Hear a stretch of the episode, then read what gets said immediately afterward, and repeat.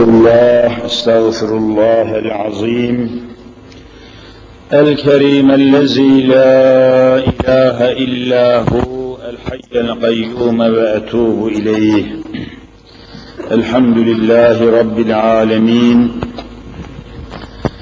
والصلاة والسلام على رسولنا محمد وعلى آله وصحبه أجمعين. أعوذ بالله من الشيطان الرجيم. بسم الله الرحمن الرحيم. رب اشرح لي صدري ويسر لي أمري واحلل عقدة من لساني يفقه قولي.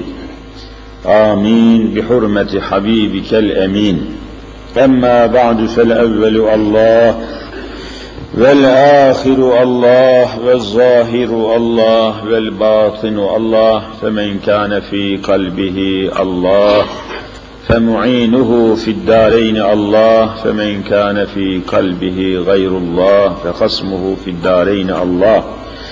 لا إله إلا الله هو الحق الملك المبين محمد رسول الله صادق الوعد الأمين. Muhterem müminler, kıymetli Müslümanlar, bugün sohbetimizi, dersimizi, geçen ders devam ettiğimiz Kurban Bayramı'nın muhasebesi üzerinde devam etmeyi düşündük ama bir hafta içinde yine çok gelişmeler oldu. Gündeme yeni mevzular geldi, yeni konular, yeni meseleler ortaya çıktı. Bir taraftan Ayasofya Camii Şerifi gündeme geldi. Bir taraftan Cuma namazı ve Cuma günü, günüyle alakalı bir mesele gündeme geldi. Bir de ayrıca önümüzde çarşamba günü tecelli edecek olan Hicri yılbaşı yani hicret meselesi gündeme geldi. Hangi birini ele alalım diye düşünüyoruz. Hepsini birden kürsüye getirmek mümkün değil. Her birisi ayrı ayrı ehemmiyeti olan, önemi olan, açıklanması gereken meseleler. O bakımdan bir konuyu bitirmeden, tamamlayamadan başka bir İslami konu gündeme geliyor. Adeta peşinden yetişemiyoruz ve her gün yeni bir bahis, yeni bir mevzu, yeni bir mesele bütün basın yayın organlarını işgal ediyor. Bu bir bakımdan çok sevindirici. Sevindirici dediğim cihet demek ki hamdolsun dünyanın her tarafında olduğu gibi ülkemizde de günün konusu, günün meselesi İslam olarak tecelli ediyor. Her yerde İslam konuşulur hale gelmiş bulunuyor. Belki geçmiş asırlarda dini celili İslam bu kadar gündeme gelmiş ve bu kadar dünya insanlarının, dünya insanlığının konuşulan ve görüşülen meselesi haline gelmemişti. Bugün bütün dünyada şu anda birinci sırada İslam var. Birleşmiş Milletler'in gündeminde İslam var. Amerika'nın gündeminde İslam var. NATO'nun gündeminde İslam var.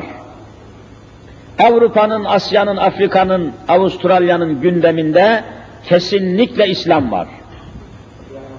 Buna paralel olarak Türkiye'de de gündemde İslam var. Şu anda parlamentonun Millet Meclisi'nin gündeminde İslam'dan başka bir şey var mı yok mu? Yok. Milli Güvenlik Kurulu'nda İslam var. Her yerde İslam var. Konuşulan o, tartışılan o, açıklanan o, korkulan o, sevilen o, istenen o, istenmeyen o. Allahu Teala dinini tam anlamıyla gündeme getirdi. İsteyen de İslam'dan konuşuyor, istemeyen de konuşuyor.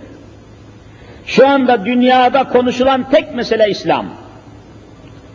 Şu anda dünyada tartışılan tek mesele İslam. Komünizm gündemden düştü, sosyalizm gündemden düştü, Kemalizm gündemden düştü, Siyonizm gündemden düştü. Konuşulan tek mesele vallahi kainatta İslam. Fransa'da İslam, Almanya'da İslam. Hristiyanlık hiçbir yerde konuşulmuyor.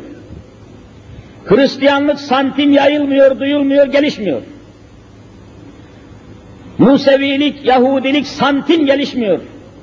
Hiç duydunuz mu dünyada şöyle bir ünlü adam, tanınmış bir adam Yahudi olsun, Hristiyan olsun? Vaki değil. Zaten Yahudi olmak mümkün değil. Bugün herhangi bir insan ben Yahudi olacağım dese vallahi olamaz. Ya Yahudi anadan yahut Yahudi babadan meydana gelmesi lazım. Yahudilik ırka dayalı, soya dayalı bir dindir. İsteyen istediği dakika Yahudi olamaz. Yani soyu, ırkı Yahudi olacak. Yahudilik ırkçılıktır, dinle alakası yoktur. Hristiyanlık da insanlığı tatmin etmiyor. Yeryüzü insanları Hristiyanlığa bir santim alaka duymuyor. ilgilenmiyor, etkilenmiyor. Akla aykırı, ilme aykırı, mantığa aykırı, fenne, her şeye aykırı. Zira Allahu Teala'yı baba olarak tanımlıyorlar. Hazreti İsa'yı Allah'ın oğlu diye tanımlıyorlar. Hazreti Meryem'i Allah'ın karısı diyorlar. Meleklere Allah'ın kızları diyorlar. Adeta bir aşirete benzetmişler, kendilerine benzetmişler. Yani onların inandığı Allah, şanı yüce olan, münezzeh olan bir Allah değil. Allah baba, oğlu var, kızı var, karısı var, böyle bir Allah inancı getirmişler. Avrupa'da değil akıllı insanları, çocukları bile ikna edemiyorlar. Kimseyi Hristiyanlığa çekemiyorlar. Hristiyanlık dönmüş durumda. Yayılmıyor, duyulmuyor, konuşulmuyor. Hristiyanlık inancı hayvanları bile etkilemiyor.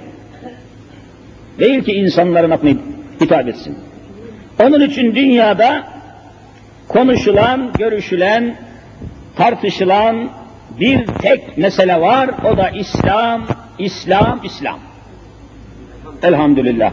İşte Türkiye'de de bugün parlamentosunda, parti grup toplantılarında, medyada, mafyada, basında, yayında, sokakta, kahvede, köyde, kasabada her yerde İslam konuşuluyor. Bu açıdan çok sevindirici. Rabbimize ne kadar hamd etsek azdır. Allahu Teala belki de bizi yeryüzü Müslümanlarını 2000 yılına 2000 yılında dünya hakimiyetine hazırlıyor Müslümanları. Bu bir hazırlıktır bu. Hazırlıktır. Nasıl ki bir çocuk doğmadan evvel doğum günleri yaklaştıkça bir hazırlık yapılmıyor mu evlerde? Beşik hazırlanıyor, patik hazırlanıyor, çamaşır hazırlanıyor, hamile kadına daha bir ilgi artıyor, aman düşmeyesin, aman kalkmayasın, aman çarpmayasın, dikkatli ol, doğum var, doğum var, doğum var. Şimdi de yeryüzünde İslam'ın doğum var inşallah Teala. Hazırlık var, bekleyiş var, titizlik var, dikkat var, hesap var. Onun için İslami konular çoğaldı. Onun için İslam'ın üzerinde şiddet artmaya başladı, telaş başladı, panik başladı, korku başladı, endişe başladı, dehşet başladı. Korkanlar niçin korktuğunu çok iyi biliyor. Sevenler niçin sevdiğini çok iyi biliyor. İnşallah Teala İslam şimdi konuşulan bir mesele halinde bütün dünyada gündeme gelmişken 2000 yılında sade konuşulan değil, yaşanan bir nizam haline gelecektir. Yaşanan bir nizam, konuşulan değil. Efendiler, kardeşler, bu ortaya atılan İslami meseleler muhakkak ki bir hikmete bağlıdır.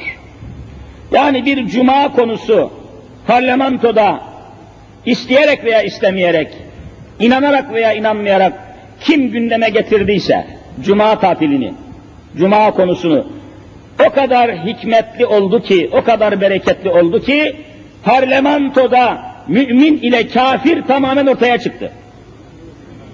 Yani bir cuma konusu hangi milletvekilleri kafir, hangi milletvekilleri Müslüman ortaya koydu mu koymadı mı? Ne güzel hikmeti var bu işin.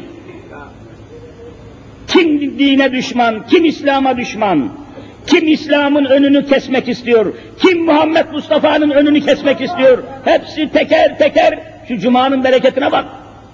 Hepsi ortaya çıktı.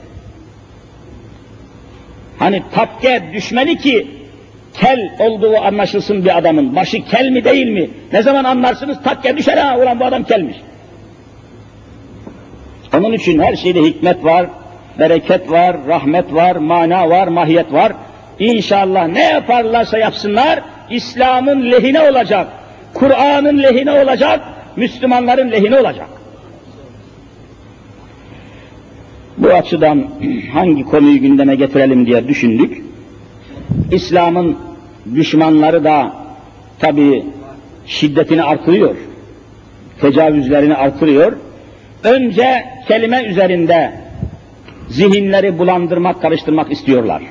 Önce kelime. Ne kelimesi? İşte İslam kelimesi.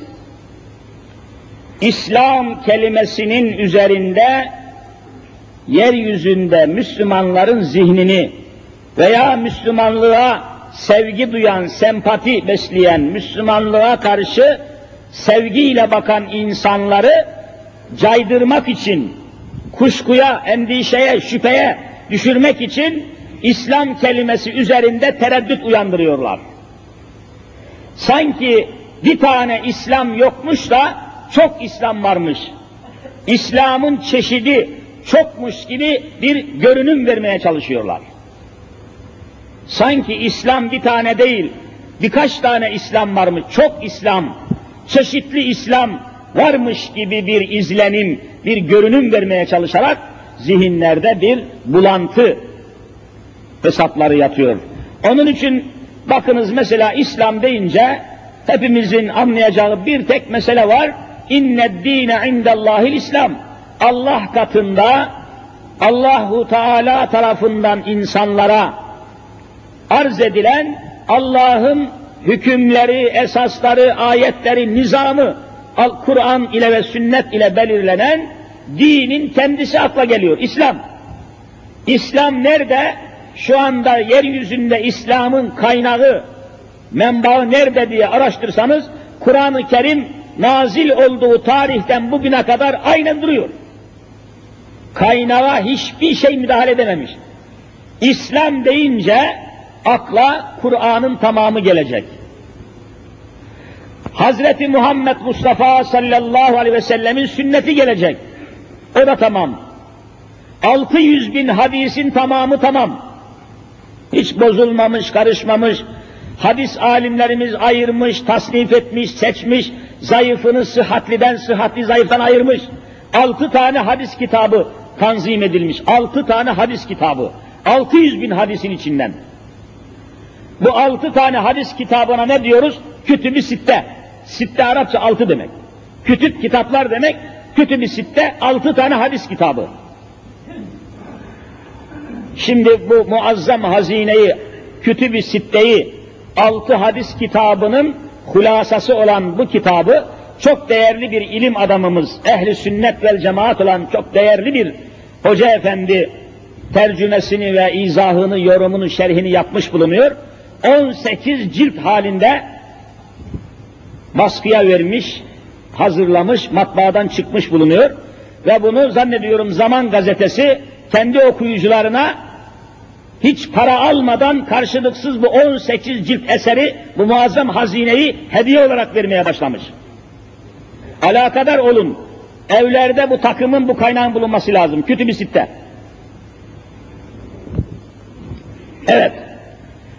İslam deyince işte kaynaklarımız belli. Hiç uzaklara gitmeyiz. Aklımız karışmaz. Ama İslam'ı bilmeyenlerin aklı karışabilir. Nereden? Kelimeden başlatıyorlar bu karışıklığı. Efendim sanki bir çeşit değil de birkaç çeşit İslam varmış görünümü veriyorlar dedim. Gazeteler okuyorsunuz. Gazetecileri mümkün mertebe takip ediyorsunuz. Görüyorsunuz İslam'ın üzerinde çeşitli spekülasyonlar yani oyunlar oynanıyor. Efendim nasıl İslam? Radikal İslam.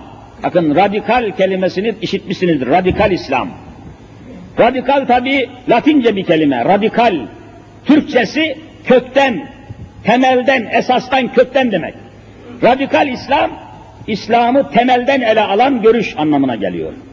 Şimdi radikal İslam, daha liberal İslam, daha siyasal İslam, daha Alevi İslam, Türk İslam, Arap İslam, Avrupa İslamı, Asya İslamı. Bakın kaç çeşit ortaya atmaya kalkıyorlar. Halbuki İslam bir tane. Nerede o? İnne dine indallahil İslam. Karışmamış, bozulmamış, hiçbir şey katılmamış, atılmamış. Dini İslam tek başına pırıl pırıl bozulmadan duruyor. Daha bunun çeşitliliği olmaz. Efendim radikal İslam'mış, liberal İslam'mış, siyasal İslam'mış, falan İslam filan İslam. Hepsi tamamen Müslümanları, Müslümanların zihinlerini bulandırmak, gençlerin İslam'a sevgi duyanların akıllarını karıştırmak için uydurulan haince planlar.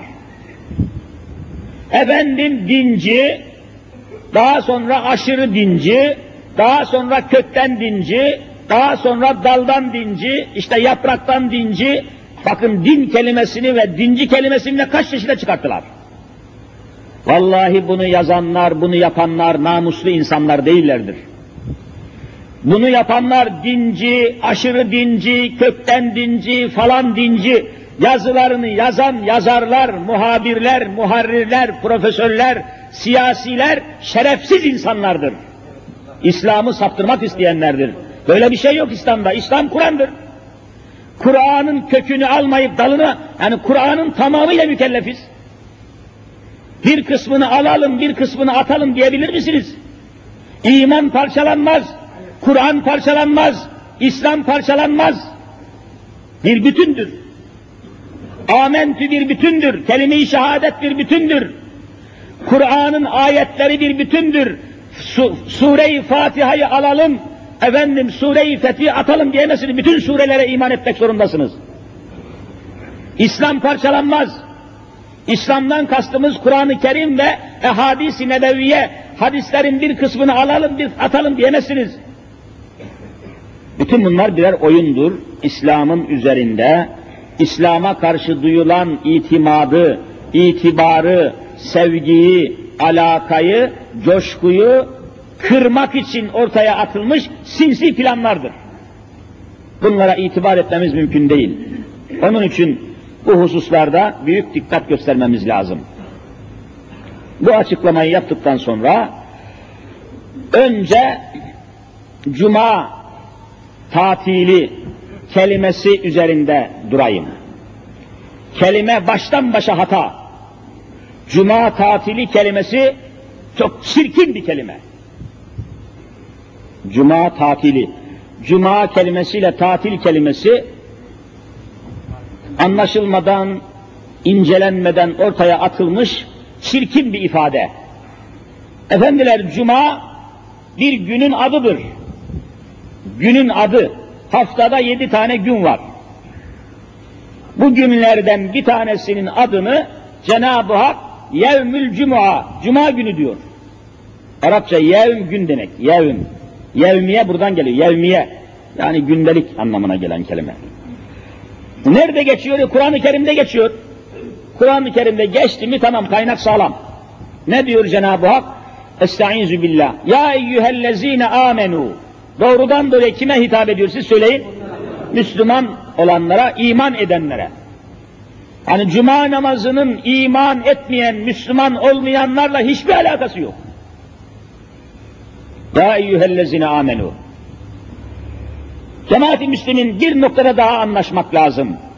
Bakın medya dediğimiz görüntülü ve görüntüsüz diye isimlendirilen bütün haber kaynaklarına yayın vasıtaları medya diyorlar. Medya, Yunanca bir kelime, Latince bir kelime. Bu basın yayın organlarında yazı yazanlara bakınız. Siyaset meydanlarında konuşanlara bakınız. Hatip dediğimiz konuşmacılara bakınız. Sık sık şöyle bir söz ortaya atıyorlar. Sık sık şu sözü kullanıyorlar. Efendim insanları inananlar ve inanmayanlar diye ikiye bölmeyelim, ayrımcılık yapmayalım, inananlar inanmayanlar diye insanları ayırmayalım diyorlar mı demiyorlar mı? Bu söz vallahi cehalet alametidir. Niye? Kur'an-ı Kerim'de insanları inananlar ve inanmayanlar diye Allahu Teala bizzat kendisi ayırmıştır. Bunun hacıyla hocayla bir alakası yok. İşte biraz sonra anlatacağım. Ya eyyühellezine amenu ne demek? Ey altı buçuk milyar insanın içinde sadece Allah'a iman edenler. Bak ayırdı. Bu ifade ya eyyühellezine amenu ifadesi içerisinde 750 milyonluk nüfusa sahip olan Hindistan'daki insanlar dahil mi değil mi? Değil, ayırdı işte. Bir buçuk milyar nüfusu olan Çin milletini, Çin halkını, Çinli insanı Cenab-ı Hak bu hitabıyla ayırdı mı ayırmadı mı? Vallahi ayırdı. Bak ayırıyor. Ayıran Allah'ın kendisidir. Kimsenin böyle bir şeye selahiyeti de yok. Ya eyyühellezine amenu demek ey iman eden Müslümanlar. Bak Hindular hariç, Japonlar hariç, Fransızlar hariç, İtalyanlar hariç, Amerikalılar hepsini hariç, hepsini Allah kaldırıp atıyor. E bunlar çok mühim meseleler. Öbür taraftan Kur'an kul ya eyyühel kafirun ey kafir herifler ey kafirler diyor. Bu ifadenin ve bu çağrının bu hitabın da içinde yeryüzündeki Müslümanlar hariç tutuluyor. Ya eyyühel kafirun deyince bunun, bu hitabın içinde Müslümanlar var mı yok mu? Yoktur. Bak Müslümanı ayırdı Müslümanlar. Ya eyyühellezine amenu derken müminleri kafirlerden ayırdı. Ya eyyühel kafirun derken müminleri kafirlerden deminkinin kafirleri müminden ayırdı. Bak ayır. Yani ayırmak İslam'da var mı yok mu? Bunu kabul etmek lazım. İslami değerdir bu. Kimseyi ayırmayalım. Kimseye kafir demeyelim. İnananlar, inanmayanlar demeyelim. Bu sözler vallahi cehalet alametidir. Kur'an'ı bilmeyenlerin, İslam'ı bilmeyenlerin sapıklığıdır. Açın Kur'an'ı her sayfada ya eyyühellezine amenu ey iman edenler, ey seçilmişler, ey sevilmişler, ey emanetine mükellef olanlar. Bunlar nedir bunlar? Boşuna mı söyleniyor bunlar?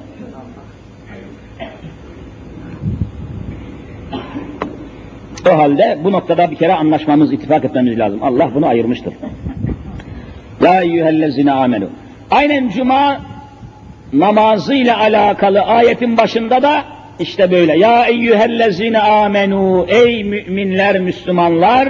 İza nudiye lissalati min yevmil cuma. Bak yevmi cuma. Cuma günü kelimesi Kur'an'da geçiyor. Min yevmil cuma. Cuma günü namaza çağrıldığınız zaman izanu diye Arapça nida ne demek? Nida seslenmek. Cuma namazına cuma günü seslenildiğiniz zaman sizi müezzin seslediği zaman fes'av ila zikrillah. Derhal Allah'ı zikretmeye koşun. Allah'ı zikretmeye mani olan haller varsa vezerul bey alışverişi durdurun. O anda alış, veriş, mübayaa, bey'u şira, yani alım satım, pazar, piyasa, her şey duracak. Ne zamana kadar? Ya Rabbi bu çok mu sürer? Akşama kadar mı? Hayır hayır. Bakın Cenab-ı Hak ne kadar merhametli. Sınırlarını belirtmiş. Onun için cuma tatili yanlış bir tabirdir. İslam'da tatil kelimesi yoktur. Tatil ataletten gel, atalet tembellik demek. İslam'da tembellik yoktur. Tatil kelimesinin İslam'daki manası işe ara vermektir. İşe son vermek değil, ara vermek. Bir ara durdurmak demektir. Nefeslenmek anlamınadır. İşe son vermek değil, işe ara vermek. Tatil. Ne zamana kadar bu alışverişi bırakalım ya Rabbi? Fes'av ila zikrillah ve zerul beyr. Alışverişi durdurun. Meşguliyeti kesin. Allah'ı zikirden başka şeyle meşgul olmayın. Ne zaman? Cuma saatinde. Ne zamana kadar? Ha ayet onu açıklamış. Feiza kudiyetis salatu Cuma namazı eda edildi mi temteşiru fil ard. Herkes işinin başına dönsün.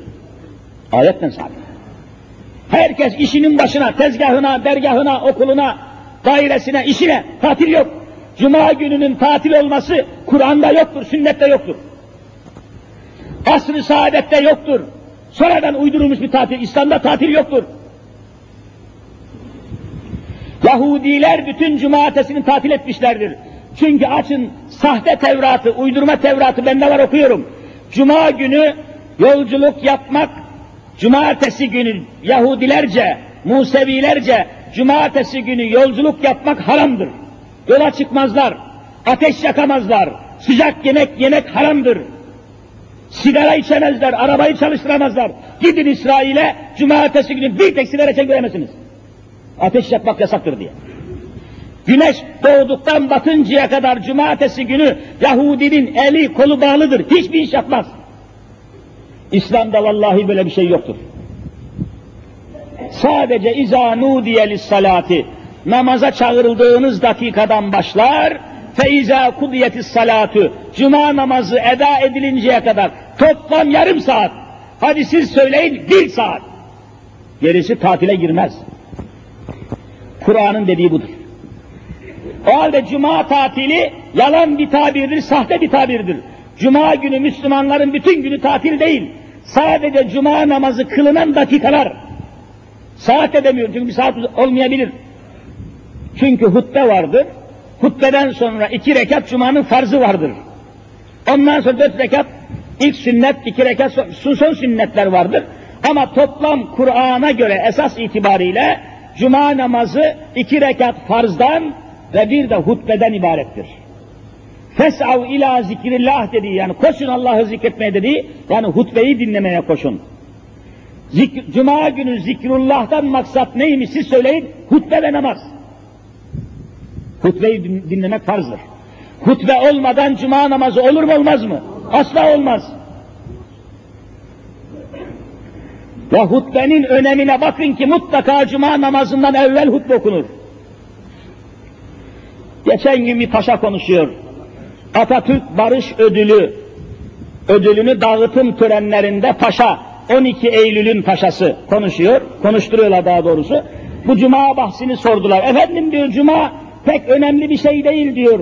Hoca diyor iki rekat cumanın cuma namazını kıldırır, ondan sonra hutbeye çıkar diyor. Cuma namazı kılındıktan sonra hutbe okunur. Şu adamdaki cehalete bakın Allah aşkına. Demek hayatta bir tek defa cuma namazı kılmamış bu. Hadiseye bakın. İmam diyor iki rekat cumanın namazını kıldırır sonra hutbeye çıkar diyor. Bak bak bak bak bak. Şu öküze bak Allah aşkına. Hiç mi görmedin be adam 70 yaşına geldin sen ya. Hiç mi cumadan haberin yok. Hiç mi alnın secdeye gelmedi. İmam diyor iki rekat cumanın farzını kıldırır, hutbeye çıkar diyor. Allah cehalete bak, dünyada bu kadar büyük cahil olamaz. Ve arkasından da hutbe de diyor, insanların diyor hutbeden maksat hutbedeki konuşmaları dinlemesidir diyor. E bugün televizyonlar var diyor, ben kulağımla dinledim. İnanç dünyası var, televizyonlarda konuşmalar var. Hutbeye gerek yok, zaten konuşmalar dinleniyor. Ne lüzum hutbeye diyor. Şu hale bak Allah aşkına ya. Sanki Allah yokmuş gibi konuşuyor. Bu bir paşa. Türkiye'nin kaderine büyük bir giriş yapmış koca bir paşa bu adam ya. Hale bakın Allah aşkına. Bir taraftan hasbel kader devlet bakanlığı yapmış insan haklarından sorumlu devlet başkanı yapmış adam o gün yine akşam konuşuyor. Efendim cuma namazı diyor fazla önemli değil. Cuma kılamayanlar kaza edebilir diyor. Hayda şu bir başka hayvan da bu. Cuma kaza edilir buna bu kazası yok buna ya. Hiç bu kadar basit adam olur mu dünyada? Yani bunlar nasıl devleti yönetecek, nasıl ülkeyi yönetecek? Benim aklım hayalim an dünyada bu kadar toplumuna, insanla zıt bir devlet adam olmaz. Hiç bu kadar zıt adam olmaz dünyada. Korkunç. Vaktiyle İstanbul Müftülüğü'nde müftü muavin olarak bulunduğumuz yıllardaydı. Cuma günleri çok bilgili, ilgili, saygılı bir genç bir adam geliyordu müftülüğe Süleymaniye'de. Ama çok konuları da araştırmış, okumuş, hoşumuza giden bir adam Cuma günü. Nerede çalışıyorsun diye sormuştuk.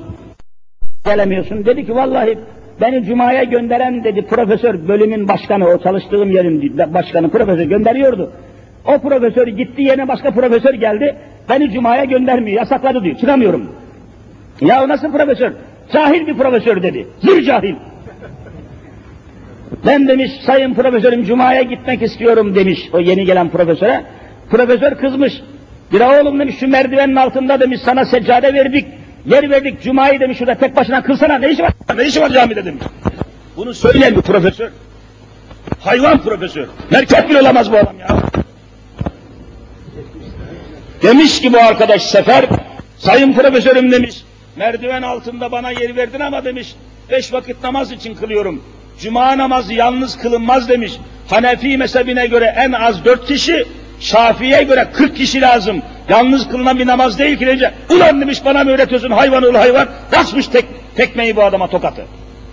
Profesöre bak, Türkiye Cumhuriyeti'nin profesörleri bunlar. Cuma deyip bakın ne, ne cahiller ortaya çıktı. Ne öküzler ortaya çıktı. Boynuzu görünmeyen öküzler bunlar. Cahil adamlar, sefil adamlar, gafil adamlar, hain adamlar. Bakın bir cuma meselesi kimlerin ele verdi, kimlerin mahiyetini ortaya koydu. Nedir bunlar Müslümanlar? Dünyanın hiçbir ülkesinde idare edilenlerle idare edenler arasında bu kadar cehalet olmaz. Yüzde doksan, yüzde doksan dokuzu Müslüman olan ülkenin yöneticisi, paşası böyle olur mu ya? Şu paşaya bakın, adamın aklı duruyor vallahi. Nasıl olur bir milletin başına geçenler bu kadar cahil olur? İslam'dan uzak, Kur'an'dan uzak, Hz. Muhammed Mustafa'dan kat kat uzak. Bu cehaletin sonu gelmez. Bu böyle gidemez, bu böyle devam edemez. Onun için ibretle hadiseleri takip etmek lazım. Cuma deyip geçmeyiniz. O halde cuma günü sadece dış ezan okunurken Allah'ın yasaklama yani alışverişi durdurun vezerül bey ayeti var ortada. Yasak sınırı dış ezan okunurken başlıyor. Cuma'nın farzı eda edildikten sonra Allah'ın koyduğu yasak ne oluyor siz söyleyin? Kalkıyor. Hadise bu kadar basit. Ondan sonra isteyen camide kalır, isteyen sünnetleri kılar, isteyen gider evinde kılar, iş yerinde kılar, tesbihini ister burada çeker, ister gider evinde çeker, tezgahının başında çeker. Artık kimseyi burada bağlayamaz. İslam ne kadar makuldür. Toplam yarım saatlik bir hadisedir. Hutbenin uzun olması da asla İslam'da muteber değildir. Hutbe ne kadar kısa olsa, ne kadar kısa okunsa o kadar muteberdir. Uzatmak muteber değildir. Yarım saatlik bir ibadettir cuma. Bunun üzerinde bu kadar fırtına kopartmanın ancak imansızlıkla alakası vardır.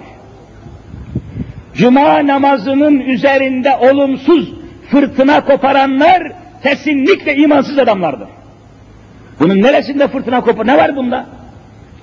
Ne var bunun üzerinde bu kadar spekülasyon, velvele, ürkütme, korkutma? Neredeyse ihtilal olsun diyecekler. Neredeyse ihtilal olsun diyecekler. Neredeyse memleketi batıracaklar. Bir cuma günü namaz ile alakalı bir olay, başka bir şey değil. O da tatil olmuyor, bütün günü tatil etmiyorsunuz. Zaten her gün öğlende, öğlen tatili var. Bir buçuk saat midir, bir saat bilemiyorum. Yani bir öğlen tatili var. Yeni bir tatil kanunu çıkmıyor. Yeni bir tatil getirmiyor.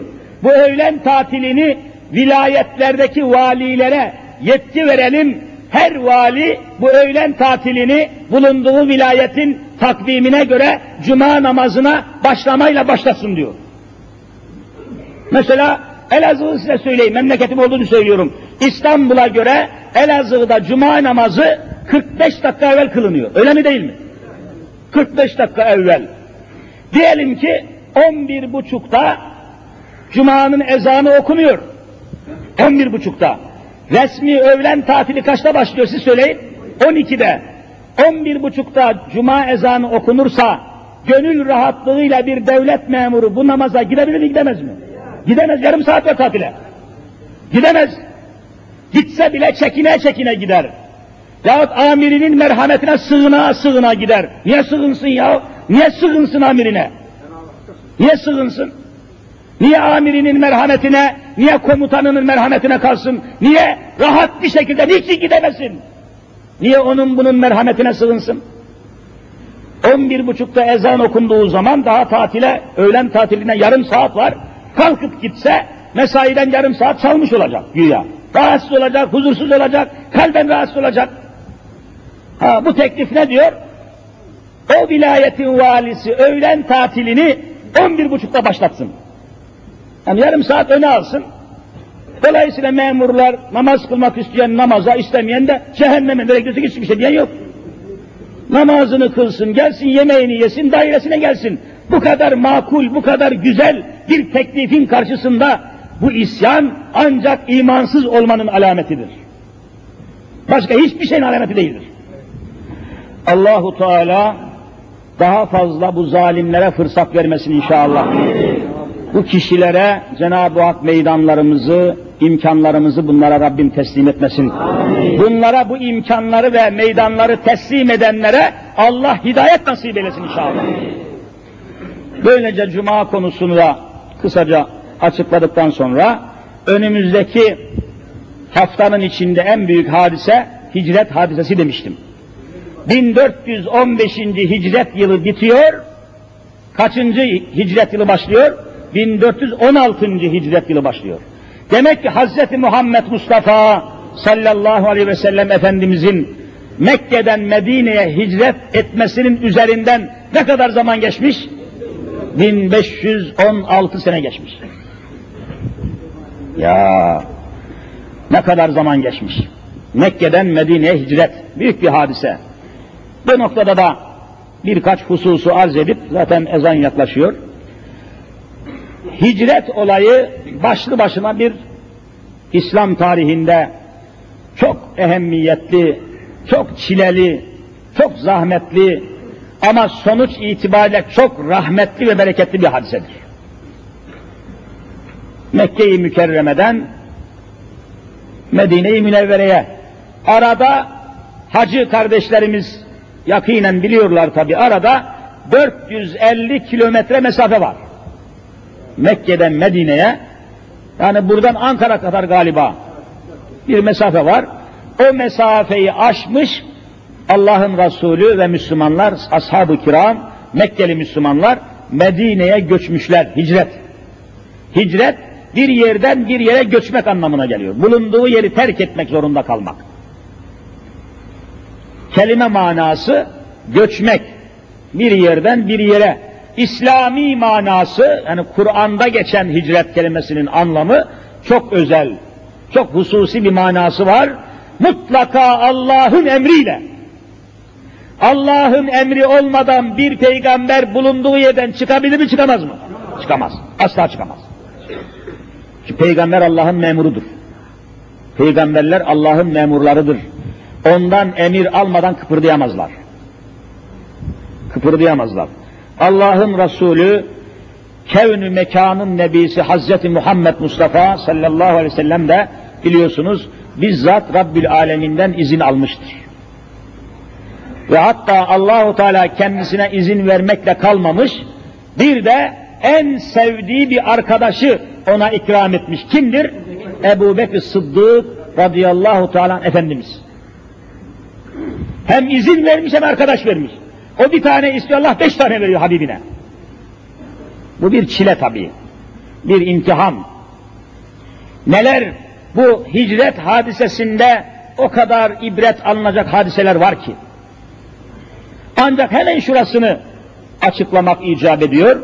Bazı Müslüman kardeşlerimiz veya bazı yazarlar, çizerler hicreti yanlış anlatıyorlar. Yanlış. Sanki Müslümanlar kaçıyormuş gibi kaçmak anlamına kullanmaya kalkışıyorlar. Hicret kaçmakla alakası yoktur. Bakın hicret yani Müslümanlar zahmetten, efendim sıkıntıdan kaçıyor değil. Uzaktan yakından alakası yok hicretin kaçmakla. Bu tabir peygamber bundan bile peygamber vazifeden kaçar mı? Peygamber çileden, zahmetten kaçar mı? Peygamber Allah'ın korunmasında, Allah'ın sevdiği, Allah'ın seçtiği bir insan. Hiç peygamber kaçar mı? Peygambere iman eden müminler kaçar mı? O halde hicretin kaçmakla bir alakası yok. Evvela burayı silmek lazım kafadan. Ama Avrupalılar, Avrupalı müsteşrikler, Avrupalı müşrikler, Avrupalı yazarlar hicreti bir kaçış anlamına, paniğe kapılmak anlamına alıyorlar. Evvela bu hadiseyi bundan tenzih etmek lazım. İkincisi, hicret, müminler, kardeşler, şu kadar anlasak yeter. Hicret, bir kimsenin, bir Müslümanın inancından yana, Allah'tan yana, Hz. Muhammed Mustafa'dan yana, Kur'an'dan yana tercihini ortaya koymasıdır. Tercihinizi ortaya koyuyorsunuz. Ne olduğunuzu ortaya koyuyorsunuz. Tavrınızı belirliyorsunuz. Tavır hani nasıl bir tavır sergilemeniz lazım? İşte hicret bunu ortaya koyuyor. Mekke'de bir yönetim var. Müşrikler Mekke'ye hakim. Mekke yönetiminin başında onlar, direktif onlarda, emir onlarda, yetki onlarda, selahiyet onlarda. Alabildiğine Allah'ın haram ettiği şeyler var, putlar var, içki var, fuhuş var, diri diri kızlar topraklara gömülüyor, zinanın her çeşidi var. Böyle bir toplumun içinde Müslümanlar hicret ediyor. Yani öyle bir toplumu istemediklerini, öyle bir yönetime karşı olduklarını hicret ederek ortaya koyuyorlar mı koymuyorlar mı? Hicret tavır belirleme olayıdır. Arkadaş tavrınızı ortaya koyun. Denir ve herkes neye inanıyorsa inandığına uygun bir tavır ortaya koyar. Yani inandığı gibi yaşamanın hicret etmeden önce müminler, Müslümanlar Mekke'de siz söyleyin inandıkları gibi yaşayabiliyorlar mıydı, yaşayamıyorlar mıydı? İşte sebep hicret budur. İnandığı gibi yaşamak için yapılan bir olaydır hicret. İnandığı gibi yaşayabilmenin mücadelesidir hicret. Kaçmak değildir, göçmek değildir, pasif bir hareket değildir, aman başıma bir iş gelmesin demek, kavgadan kaçmak, cihattan kaçmak değildir. O da bir cihadın başka bir tarzıdır. Çok yanlış anlaşılmış hicret. O da bir taktiktir. O da bir mücadele metodudur hicret. Tavrınızı ortaya koyacaksınız. Bakın mesela İslam'da cihat dediğimiz, Allah yolunda savaş dediğimiz hadise, hicretten evvel Müslümanlar savaşmakla emrolunmamışlar. Sorayım size, büyük savaşlardan Bedir Savaşı, Uhud Savaşı, Hendek Savaşı, hicretten evvel mi, hicretten sonra mı ne dersiniz? Hicretten sonradır. Bakın hicretten evvel savaş yok. Allah müsaade etmemiş. Hakaret ediyorlar müsaade yok. İşkence yapıyorlar müsaade yok. Ellerini kaldırmaya müsaade yok. Hicretten evvel. Ama hicretten sonra müsaade edilmiştir. Bunun mutlaka bir sebebi var tabi. Hikmeti var, manası var, hakikati var. Niçin hicretten evvel Müslümanlar o zaman da hakaret ediliyordu, işkence yapılıyordu, türlü türlü çilelere maruz. Neden o zaman savaş emredilmedi de hicretten sonra savaş emredildi, müsaade edildi, izin verildi? Efendiler işte demin hicretin manasıyla alakalı bir cihet olduğu için söylüyorum. Hicret demek evvel emirde bir kişinin bulunduğu yerden, evinden, köyünden, keyfinden, icap ederse karısından, kızından, altınlarından, gümüşlerinden, menkul ve gayrimenkul varlıklarından ayrılmak demek midir, değil midir? Ayrılmak demektir. Hicret, bulunduğunuz yerde ayrılıyorsunuz. Toprağınızdan, bahçenizden, yazlığınızdan, kışlığınızdan, tapulu evinizden çıkıyorsunuz. Hicret. İstemeye istemeye çıkıyorsunuz. Kendi malınızdan ayrılıyorsunuz. Kendi mülkünüzden ayrılıyorsunuz. Ayırıyorlar sizi. Size kalsa ayrılmazsınız. İsteyerek değil, istemeyerek evinizden, o güzel yuvanızdan, ailenizden, karınızdan, kızınızdan, çoğu zaman varlığınızdan ayrılıyorsunuz. Hicret budur. Yani insanın canı müstesna her şeyden ayrılmaktır hicret. Ama can müstesna. Hicret eden adam canından ayrılıyor mu? Hayır, can pazarı yok. Can pazarı yok. Hicrette mal var. Hicrette ev var. Hicrette köy var. Hicrette eşya var. Madde var. Can yok. Ama savaşta tam savaş esnasında en tehlikeli olay nedir? Canımızdır. Hicret ederken malımız, savaşırken siz söyleyiniz, canımız mevzu bahistir. allah Teala burada bir eğitime tabi tutmuş ashab-ı kiramı, hicretten evvel savaş, savaşa müsaade etmemiş. Mukatele dediğimiz muharebeye müsaade etmemiş ama hicretten sonra ona da müsaade etmiştir. Niçin? E, hicret ile evvela eshab-ı kiram Allah tarafından imtihana tabi tutulmuş. Bakalım Hazreti Muhammed Mustafa aleyhissalatu vesselama inananlar, ashab-ı kiram, mallarından, mülklerinden, evlerinden, köylerinden, keyiflerinden, rahatlarından, istirahatlarından, altınlarından, gümüşlerinden, tapularından, kapılarından ayrılabiliyor mu, ayrılamıyor mu? İmtihan. Nasıl ki sahabe-i kiram bu imtihanı kazandılar, hicret ettiler, o halde can malından ayrılmayı başaranlar canından da ayrılabilir diye Bedir Harbi'ne müsaade edildi. İmtihanı görüyor musunuz? Evvela malından ayrılmayı Allah öğretiyor, hicretle, arkasından da Bedir Savaşı'yla canından ayrılmayı öğretiyor. Ne güzel bir sırası var bu işin. Malından, mülkünden ayrılamayan insan, siz söyleyin canından ayrılabilir mi? allah Teala bunu bildiği için hicretten evvel savaş emretmemiş. Sahabe imtihan edilmiş, muazzam eğitilmiş, öğretilmiş, anlatılmış, yetiştirilmiş, bulunduğu zeminden ayrılmaya alıştırılmış, eşyasından, maddesinden ayrılmaya alıştırılmış, arkasından da buyurun cihada Bedir Savaşı'na davet edilmiş. Ve Bedir'de aslanlar gibi kükremişler. Ve Ebu Cehil denen Mekke yönetiminin başkanını Bedir Harbi'nde canını almışlar. Biliyorsun Ebu Cehil Bedir Savaşı'nda öldürülmüştür. Bütün bunlar neyi gösteriyor? Hicret ile cihat birbirine ayrılmaz. Kıyamete kadar İslam'ın mücadelesi devam edeceğine göre hicret de bitmeyecek, cihat da bitmeyecektir. Bitmeyecektir. Yani hicret sadece Efendimizin ve o günkü Müslümanların Mekke'den Medine'ye göçmesine ibaret değil. Kıyamete kadar hicret devam edecek. Çünkü cihadın ma kabli yani öncesidir. Cihada hazırlıktır.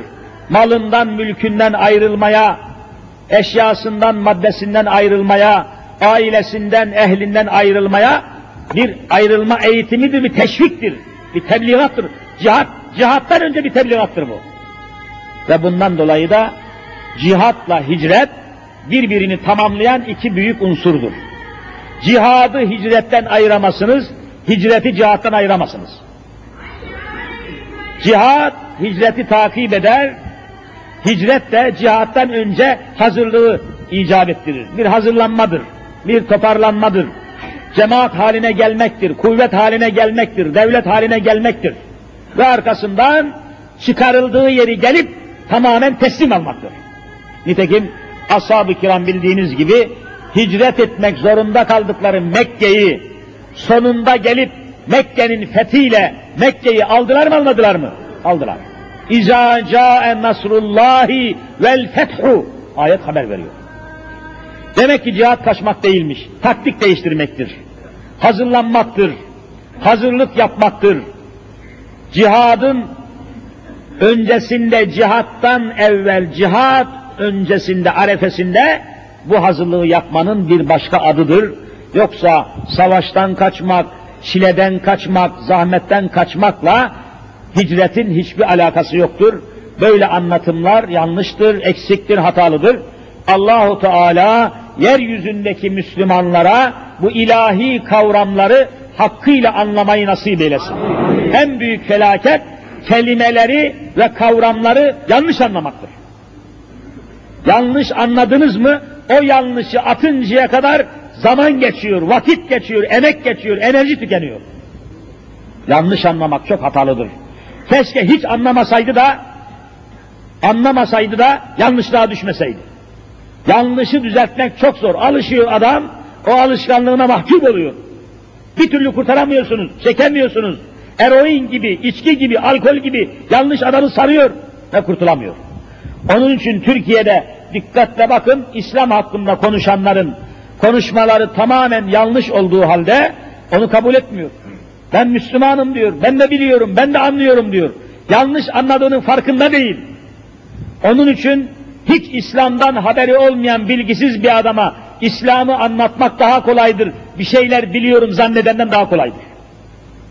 Allahu Teala cümlemizi ve cümle ehli imanı rızasından ve rahmetinden ayırmasın kardeşler.